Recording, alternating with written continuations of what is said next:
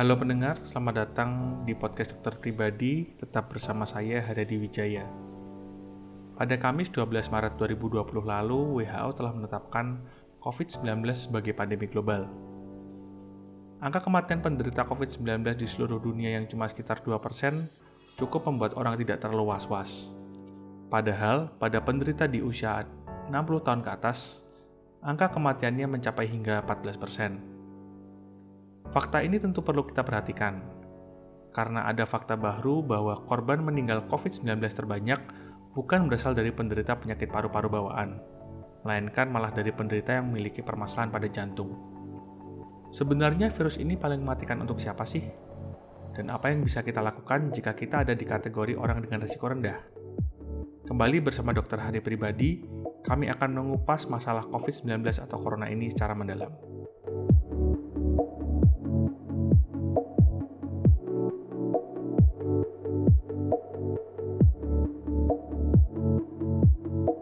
Halo Dokter Hari. Halo di. Bagaimana kabarnya? Luar biasa. Luar biasa. Sehat ya dok? Aman dari corona dok? Aman. Aman, Puji aman, Tuhan. aman. Puji Tuhan aman. Nah, jadi gini dok, kalau dari kita ngobrol awal soal dokter, eh soal corona itu sampai ini udah ada sebulan kali ya. Dari awal Iya. corona itu akhirnya muncul kita cerita, waktu itu namanya masih nCoV tuh, belum COVID-19 kan. Iya. Masih Wuhan pneumonia ya. masih bukan pneumonia waktu itu. Nah ini eh kita ngajak ngobrol lagi soalnya ternyata perkembangannya kok sampai WHO itu mengkategorikan COVID-19 ini sebagai pandemik ini ada apa sebenarnya dok? Nah itu seperti yang dulu waktu awal-awal kita ngomong ya. Hmm. Ternyata betul saja ini jadi pandemi dan disahkan hari ini Hmm. oleh WHO. Jadi eh, sebetulnya meskipun tingkat kematiannya dari sakit ini COVID-19 ini rendah cenderung 2 sampai 3%. Sama sih seperti yang kita sudah bicarakan waktu kurang lebih satu bulan ya atau Satu bulan. bulan lalu ya Satu di bulan yang podcast kita yang Hmm. waktu awal. Nah, tapi ternyata dia itu transmisinya dan pola penularannya itu ternyata sangat cepat, terutama via airborne itu. Hmm. Jadi transmisi dari orang ke orangnya ternyata hebat sekali. Dan sekarang epicentrum yang tadinya di China itu mulai bergeser. Epicentrum sekarang kedua adalah South Korea. Kemudian sekarang Italia. Italia yang kemarin baru lockdown ya. Hmm. Dan hari ini yang baru lockdown tuh Manila katanya. Oh Filipina tetangga kita udah lockdown ya? Mm-mm, gitu. Saya aja takut nih Jakarta kapan lockdown ya. jangan dok, jangan sampai. Kita berdua jangan jangan sampai eh, bakal bakal berabe itu ceritanya. Karena kalau kita kan kota pemerintahan sama ekonomi jadi satu. Kalau sampai lockdown itu efeknya bisa ke mana-mana itu nanti. Iya, waduh bahaya bahaya bahaya. Nah itu, jadi kita itu harus concern terhadap penularannya, karena ternyata meskipun resikonya itu rendah untuk tingkat kematian, tapi tidak sama untuk tingkat kematian per usia. per usia terutama ya Iya, jadi semakin tua ternyata tingkat kematiannya semakin tinggi. Seperti yang sudah waktu dulu kita sebutkan bahwa ternyata tingkat kematian tertinggi itu yang punya komorbid atau penyakit penyerta dan pada usia tua gitu. memang kalau kita lihat kan angka 2 sampai 3% itu didapat dari rata-rata setelah ya memang kalau umur yang 40 ke bawah itu dia kecil ya dok nggak sampai setengah persen kalau nggak Iya, salah betul. kayak di story kita pernah kita share itu kan Ya, Dan di ini usia- kita sharing story infografik ya hari ini. Nah itu itu bahkan sampai yang di sebenarnya ternyata di usia 60% eh 60 sorry di usia 60 ke atas itu hingga belasan persen hingga 14-13 persen angka kematian cukup tinggi kan berarti itu sebenarnya dok ya Ya, betul. Kalau 14,8 persen itu istilahnya ya hampir mencapai 20 persen tuh tingkat kematian yang cukup tinggi gitu. untuk sebuah Istilahnya kalau iya, kalau 10 orang, dua orang akan mati gitu. iya Itu kan lumayan tinggi. Ngeri juga tuh. iya benar tinggi juga sih gitu kalau misalnya kalau ngomong kayak Ita Italia itu kan termasuk yang banyak terkena kan di usia yang cukup cukup tua ya istilahnya makanya kenapa Ya. angka kematiannya juga tinggi ya di sana ya Mm-mm. Jadi sebetulnya meskipun corona ini eh, tingkat transmisinya tinggi dan cenderung fatality rate-nya rendah, tapi jangan tetap kita harus mewaspadai, jangan dianggap remeh. Mm-mm. Karena ada kelompok-kelompok tertentu yang ternyata fatality rate-nya fatality rate-nya itu tinggi ternyata ya. Mm-mm. Nah, kebetulan 10 hari ini lagi gencar-gencar nih penelitian-penelitian kenapa orang dengan usia tua di atas 60 juga ada faktor-faktor pe- penyakit penyerta itu tingkat kematiannya tinggi. Nah, kita mau bahas lebih detail di podcast kita yang kali ini. Nah, sebenarnya tuh apa dok masalah penyakit penyerta apa atau kenapa orang-orang di kelompok usia yang bisa dikatakan tua ini kok di tingkat fatality rate-nya tinggi? Karena kan mulai dari umur 50 5 plus aja udah sekitar 8 persenan tuh. Hmm, ya betul. Jadi uh, Nature, Nature tuh salah satu uh, uh, jurnal itu di luar negeri itu melansir data dari analisis pasien-pasien di Wuhan. Hmm. Ternyata pasien yang banyak mati dan masuk ke ICU Ya. itu penyakit penyerta nomor satu adalah cardiovascular disease atau penyakit jantung. Nah, yang kedua itu adalah diabetes, yang ketiga itu adalah sakit paru-paru sebelumnya, dan yang keempat itu ke- ketidaknormalan dari eh, darah, tekanan darah, yaitu darah tinggi. Hmm. Kelima baru cancer. Nah, tingkat pertama itu penyakit jantung itu ternyata setelah dicari-cari baru sekitar lima hari lalu. Jadi gini, si corona itu kan dia punya envelope atau selubung. Ya. Nah, selubung dari virus ini itu tuh nanti dia akan mengeluarkan seperti duri. Makanya bahasa Inggrisnya itu spike kalau kita secara ilmiah sebutnya. Hmm. Nah, si spike ini dia harus menempel di penerimanya sel yang bisa dia masuki. Kan virus itu eh, jahatnya karena dia menginvasi sel tubuh kita. Hmm. Nah, sel tubuh kita yang cenderung mudah dihinggapi oleh si corona COVID-19 ini Hmm. adalah eh, sel di paru-paru dan sel di jantung. Yang dia itu punya reseptor namanya ACE, ACE, ACE2 reseptor. Oh. Nah, makanya ternyata pasien-pasien dengan gangguan jantung dan gangguan paru-paru itu cenderung terkena penyakit COVID-19 ini. Dan ketika dia mereka sudah terkena, jalur masuknya kan masuknya lewat entry point-nya itu lewat paru-paru dan lewat uh, sel jantung. Nah, karena itu laporan dari beberapa laporan dari Wuhan Hmm. itu ternyata beberapa pasien tuh tidak hanya mengeluh tentang sistem respirasinya yang terganggu seperti batuk, pilek, demam. Nah, ternyata beberapa penelitian studi retrospektif atau studi uh, penelitian ke belakang dari pasien-pasien yang kemarin sudah sembuh ataupun yang sekarang ini masih dirawat, Hmm. ternyata ada juga yang komplainnya itu adalah rasa tidak nyaman di dada, berdebar, begitu, Oh, gangguan irama gitu. jantung. Nah, ternyata setelah diteliti ada hubungannya dengan ACE2 reseptor ini. Oh, begitu. Kita kan dulunya taunya ini eh, dia menyenangi sistem pernapasan aja nih karena ya itu awalnya kan gejalanya kayak pneumonia itu kan dok. Tapi ternyata Iya, betul. masalahnya juga sampai sampai kebawa ke jantung juga berarti. Mm-mm. Nah, kemudian dari beberapa pasien yang diteliti itu di ICU, ternyata pasien-pasien yang uh, menderita COVID-19 ini itu dapat meninggal selain dikarenakan oleh hentinya uh, jalur pernafasan, Hmm. ada juga yang berhentinya karena henti jantung. Oh begitu. Mm-mm. Oke oke. Tapi memang itu gini, eh, memang itu di usia tadi seperti kita bahas ya, itu di usia yang memang sudah cukup tua atau kan memang eh, penelitian ini juga menyebutkan ada orang usia muda yang punya masalah jantung atau paru-paru yang memang juga akhirnya meninggal. Iya, betul. Jadi memang kalau ada namanya pre-existing gangguan Hmm. eh, pembuluh darah jantung, pembuluh darah dan jantung, sorry. Nah, ternyata pada usia muda juga yang cenderung orangnya sudah memiliki sakit gangguan jantung dan pembuluh darah, Hmm. contohnya orangnya darah tinggi atau sudah terkena penyakit jantung koroner Hmm. atau dia itu juga punya gangguan dari kolesterol Hmm. ternyata itu juga gampang terkena serangan jantung saat terjadi uh, infeksi dari COVID-19 ini. Oh. Karena ditemukan hasil otopsi salah satu uh, jenazah Hmm. di China itu dilansir bahwa dia itu terkena serangan jantung saat dia meninggal akibat COVID-19 ini. Jadi bukan karena sakit paru-parunya. Setelah diotopsi ternyata ada sel jantung yang dia itu uh, terkena serangan jantung, membuktikan dia terkena serangan jantung. Ada sumbatan di pembuluh darah koronernya. Oh, karena itu karena apa? Karena ada sel jantungnya yang rusak karena corona itu berarti?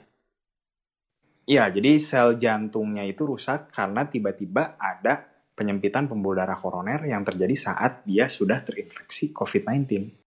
Berarti istilahnya sebenarnya gini, boleh nggak saya ngomong bahwa sebenarnya yang mengerikan dari, kalau kita boleh ngomong mengerikan dari COVID-19 ini, COVID-19 ini, bahwa COVID-19 ini selain kecepatan transmisinya yang luar biasa, dia ini jadi katalis untuk penyakit-penyakit kronis, terutama yang ya, dengan dengan dengan paru-paru, sistem pernafasan dan dengan dan jantung. Padahal itu kan sistem yang paling kalau bisa saya ngomong yang yang vital banget ya untuk menya, menunjang hidupnya kita kan dok. Nafas sama iya betul. peredaran pembuluh darah. Nah, kemudian juga struktur dari si uh, eh, COVID-19 ini ternyata setelah diteliti patogenisitasnya itu bentuknya sangat mirip dengan MERS-CoV kan nah ya. MERS-CoV itu dia sudah terbukti bahwa dia bisa menyebabkan viral akut miokarditis istilahnya peradangan pada sel otot jantung makanya sekarang setelah diketemukan jalur masuknya si COVID-19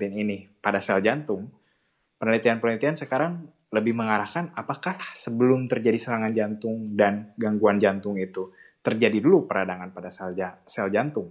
Nah, itu sekarang masih dicari hmm. oleh para peneliti. Dan juga setelah ditemukannya jalur ACE2 reseptor ini, para peneliti berusaha mencari obat-obat yang baru yang bisa bekerja khusus untuk di reseptor sini Gitu. Jadi ini merupakan suatu harapan baru juga.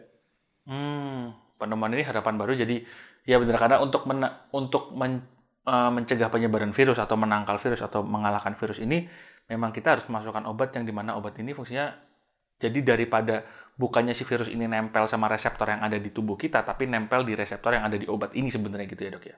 Iya betul. Jadi kan istilahnya kalau dia nggak bisa nempel dulu di dalam sel tubuh kita, dia nggak bisa masuk. Nah, hmm. jadi pintunya kita blok dulu.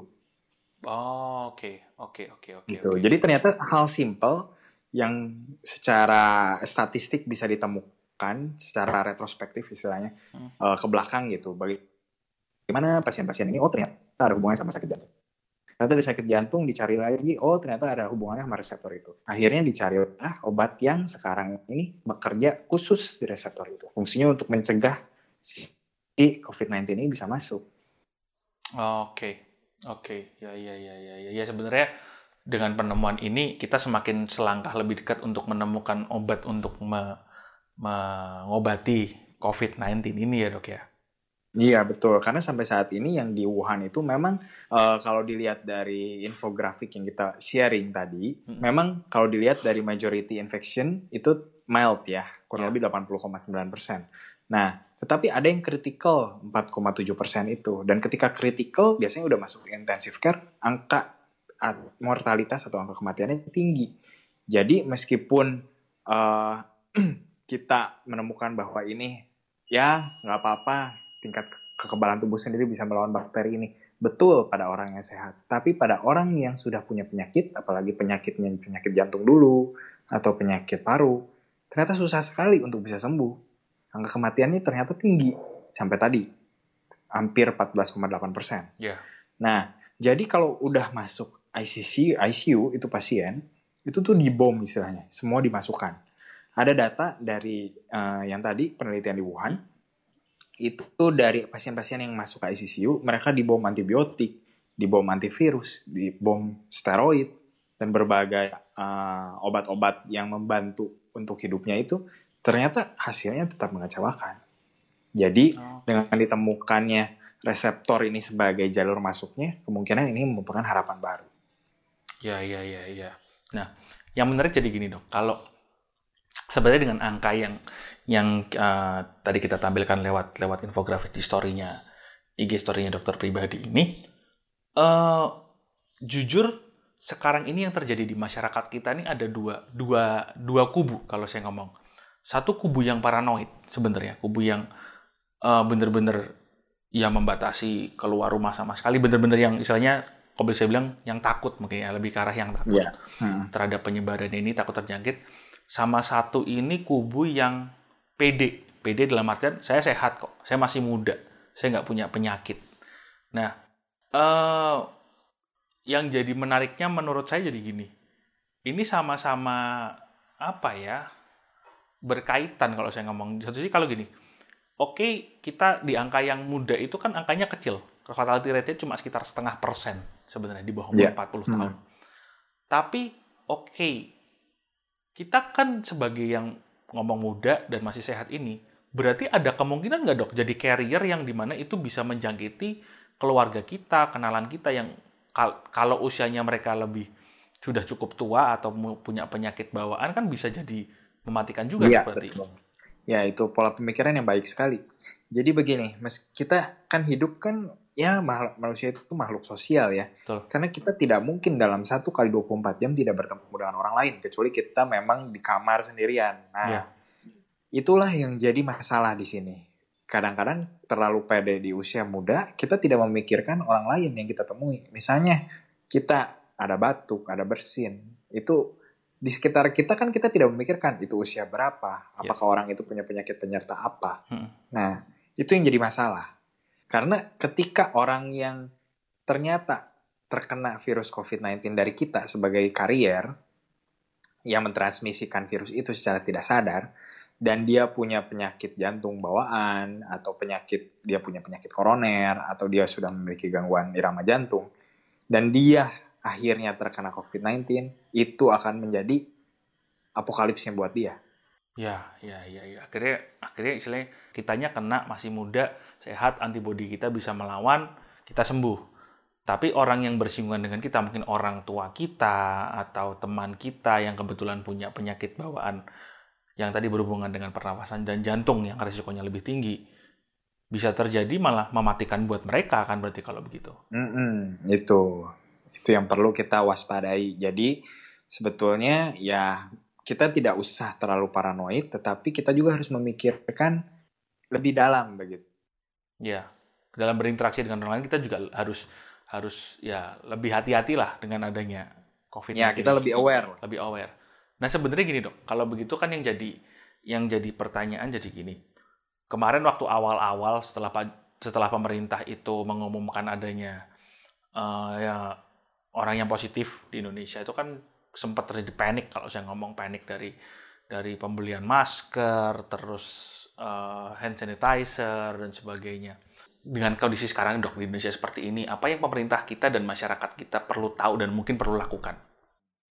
Jadi begini, ini eh, kita harus belajar dari negara yang sudah menjadi epicentrum dan sudah eh, menangani beribu-ribu pasien ya. Ya. Yang pertama itu kita lihat di China. Nah, kenapa di China itu bisa ketahuan cepat diisolasi dan sekarang tuh waktu dari start dari Desember itu ketahuan sampai detik ini itu kan sudah berdiri 14 rumah sakit. Hmm. Nah, mulai dari dua hari kemarin itu 11 rumah sakit sudah ditutup karena sudah kosong. Nah, sisa tiga rumah sakit rujukan. Jadi 14 rumah sakit yang dibangun selama kurang lebih dua bulan setengah ini beroperasi, ternyata 11 sudah ditutup. Karena sudah membaik angka untuk coronanya. Hmm. Nah, berarti mereka ini sudah berhasil. Ya. Nah, kita tuh harus melihat mereka. Mereka tuh kenapa bisa berhasil. Jadi, ternyata di, di mereka itu, di China itu selain sudah di lockdown, itu di tracking. Mereka di sana punya aplikasi WeChat kan, sama Alipay. Nah, mereka men-tracking siapa yang pertama kali kena, mereka di tracking ke mana saja dia, sedangkan eh, datanya dirahasiakan. Jadi semua yang kontak dengan orang ini semuanya di screening. Itu juga yang terjadi di Korea. Ketika Korea itu se- seorang jemaat yang ya, dia itu latihan paduan suara di suatu gereja dan dia itu show di eh, saat kebaktian. Nah dia di tracking siapa saja yang jadi jemaat di gereja itu, siapa saja yang pernah kontak sama dia selama masa inkubasinya. Kemudian itu di eh, screening semua, diuji tapis. Hmm. Jadi sakit, tidak sakit, semua diuji. Lalu angkanya langsung naik cepat sekali kan, Betul. ketahuan itu corona. Nah, kemudian setelah itu South Korea itu bagusnya dia menyediakan 50 tempat seperti drive-thru seperti itu, drive-thru McD lah. Hmm. Nah, itu Anda sakit tidak sakit boleh datang ke situ free untuk tes corona. Nah, dari situ dia bisa uh, karena self awareness orang Korea itu melalui media-media, terus datanya itu satu hari dua kali diupdate oleh pemerintah tentang corona ini berapa angkanya. Jadi orang memeriksakan diri. Nah, jadi men-tracking pasien dengan corona dan transmisi dari pasien itu bisa diminimalisir. Jadi begitu ada yang sakit, dia akan memeriksakan diri. Begitu screeningnya positif, dia akan dikarantina masuk ke rumah sakit. Jadi dia tidak akan menyebarkan ke yang sehat. Nah, iya. Kemudian yang di Itali. Nah, di Itali itu setelah ditemukan ada beberapa orang yang dia pergi ke kafe, nah ke gym. Nah, dari situ di tracking juga siapa yang kontak. Dan sekarang itu pemerintah baru serius. Yang harus kita uh, alert untuk Indonesia ini, kita itu tidak ada screening yang tes corona untuk orang yang sehat. Hmm. Nah, jadi kita menunggu untuk sakit keluar gejala yang sudah melewati masa inkubasinya, yaitu yang dulu kita pernah bahas kurang lebih 14, 14 hari. hari. Nah, dulu itu men-trackingnya gampang karena ketika uh, jalur-jalur uh, masuk dari bandara kita tracking kan semua. Yeah. Ditanya orangnya habis travel ke mana. Tapi kan sekarang setelah lewat kurang lebih hampir masuk dua bulan lebih, itu kan manusianya sudah ke mana-mana Ya. Nah, jadi ya itu sulit sekali untuk men-tracking siapa orang yang sekarang masih dalam status karier dan siapa yang sudah positif untuk di Indonesia itu. Nah, nah cuma sekarang terus gini dok, ya kita tidak berharap bahwa berharap bahwa apa namanya uh, supaya angka ini kalau bisa yang ada di Indonesia turun karena um, ya semoga juga kan istilahnya nggak nggak nambah terus kita masyarakat kita juga udah lebih tahu nah tapi sebenarnya akhirnya pertanyaan saya itu begini buat kita yang sekarang dalam kondisi yang bisa dikatakan sehat hmm.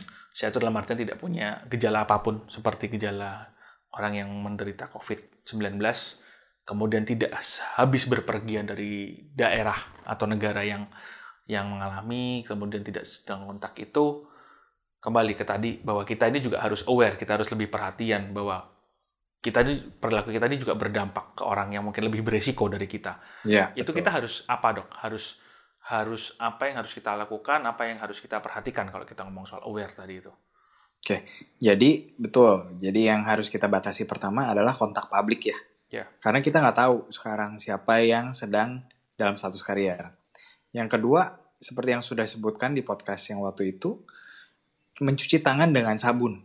Nah, ini yang uh, harus diwanti-wanti bahwa itu hal yang paling murah yang bisa kita lakukan. Atau kalau misalnya kita tidak bisa mencuci tangan sering-sering, ya pakailah hand sanitizer. Hmm. Yang ketiga adalah kalau misalnya uh, minimalisir untuk kontak uh, secara bersentuhan. Jadi makanya sekarang ini ada kita sebut salam namaste ya. Oh iya iya kayak orang India itu namaste itu. Cukup tangannya yeah. di dada menundukkan kepala, menundukkan badan. Iya. Dan kemudian bila kita sudah simptomatik, batuk atau apa, segera memeriksakan diri dan jangan batuk sembarangan atau membuang hasil kita buang ingus atau lendir begitu di jalan meludah. Itu jangan karena dia akan berbentuk seperti droplet dan dia bisa terbang melalui angin. Berarti lebih lebih itu ya. Ya memang akhirnya meminimalisir kontak kontak fisik apalagi di tempat publik yang besar itu itu nomor satu sebenarnya kalau gitu dok. Iya. Ya ya ya ya ya. Dan gini, apakah berarti gini? Kalau yang setahu saya kan sampai di kayak di China, di Korea itu kan uh, orang dengan batas usia tertentu bahkan mereka nggak nggak boleh keluar rumah tuh kayak orang tua dan sebagainya nggak boleh keluar rumah itu itu perlu nggak kita terapkan atau belum perlu lah kalau Indonesia masih kayak orang tua kita, kakek, nenek gitu, mereka jangan keluar rumah dulu atau gimana gitu dok? Sebaiknya diminimalisir lah, kalau tidak terlalu penting khususnya untuk uh, usia-usia yang beresiko, sebaiknya minimalisir untuk keluar. Itu memang perlu ya berarti ya, ya selama selama ini ya. Ya semoga semakin cepat ketemu obatnya deh kalau gitu dok. Mm, walaupun kita lihat bahwa di infografik yang kita sebut how contagious and deadly is it, ternyata COVID-19 itu di bawah TB, TBC. Ya. Nah, tetapi yang tadi saya bilang bahwa fatality rate meskipun hanya kurang dari 3%, tapi untuk kelompok usia tertentu dia tinggi. Ya, ya. Dan sebenarnya yang istilahnya kita ini harus aware, harus waspada, harus hati-hati itu bukan cuma untuk diri kita sendiri, tapi karena istilahnya kita juga memagari, membantu melindungi keluarga, teman yang punya faktor resiko yang lebih tinggi begitu ya dok ya? Ya betul. Ya ya ya ya ya. Oke berarti intinya gimana dok? Berarti tipsnya buat kita kita yang pendengar kita ini kan milenial dan saya yakin pendengar kita kebanyakan sehat-sehat lah, pola hidupnya sehat kalau udah dengerin dokter pribadi hampir setahun ya, kan. Amin. Nah, jadi buat kita kita ini pendengar dokter pribadi, pendengar setia atau baru yang mendengarkan nih, gimana nih? Kita harus bagaimana pola pikirnya, mindsetnya gimana supaya supaya Indonesia ini bisa bebas dari COVID-19. Oke, jadi khusus untuk Indonesia, untuk orang-orang di Indonesia itu kita kebanyakan kan generasi milenial dengan hmm. usia uh, yang produktif. Betul. Itu. Khusus untuk golongan kita ini kurang lebih umur 50 tahun ke bawah itu lagi banyak-banyaknya nih. Ya. Tetapi para orang milenial seperti ini jangan hanya memikirkan diri sendiri bahwa ah saya tidak apa-apa nih terkena COVID-19 kekebalan tubuh saya baik.